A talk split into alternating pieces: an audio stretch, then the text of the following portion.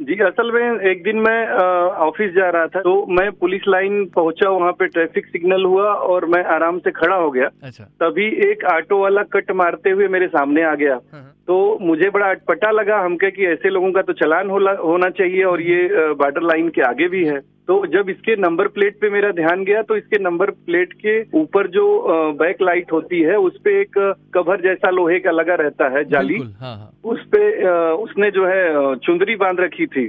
तो नंबर तो स्वाभाविक है कि अगर एक डिजिट भी कम आया तो आपका चलान हो नहीं नहीं पाएगा हो पाएगा हाँ। तो उसके बाद जब मैं आगे निकला सोचते हुए तो कचहरी स्टैंड से लेके नदेसर जाने तक मुझे जितने भी ऑटो मिले हम्म, हम्म, ऑटो में यही स्थिति मिली। चुंदरी या तो वो काली चोटी नहीं होती है हम्म, बिल्कुल। या गंदा सा काला कपड़ा हर ऑटो पे लगभग जो है मुझे हाँ। बधा हुआ मिल गया। तो मुझे लगा कि ये सब चालान से बचने के लिए हाँ। या कह लीजिए कि वाराणसी यातायात पुलिस डाल डाल पर तो ये पात पात पात पात पर जो है। तो इस व्यवस्था के तहत है ताकि हमारा चालान न हो सके। सोनू भाई मज़े की बात यह है की नंबर के साथ छेड़छाड़ नहीं हुई है उसको ढकने के लिए कुछ न कुछ उपाय किए गए जी नंबर तो सही है मान लीजिए अ, वो वाला नंबर प्लेट जो आजकल आया है हाँ जो आरटीओ अप्रूव्ड होते हैं। हाँ जी वो वो नहीं भी है सिंपल है तो भी उसके सामने सब हम्म। लगा के रखे हैं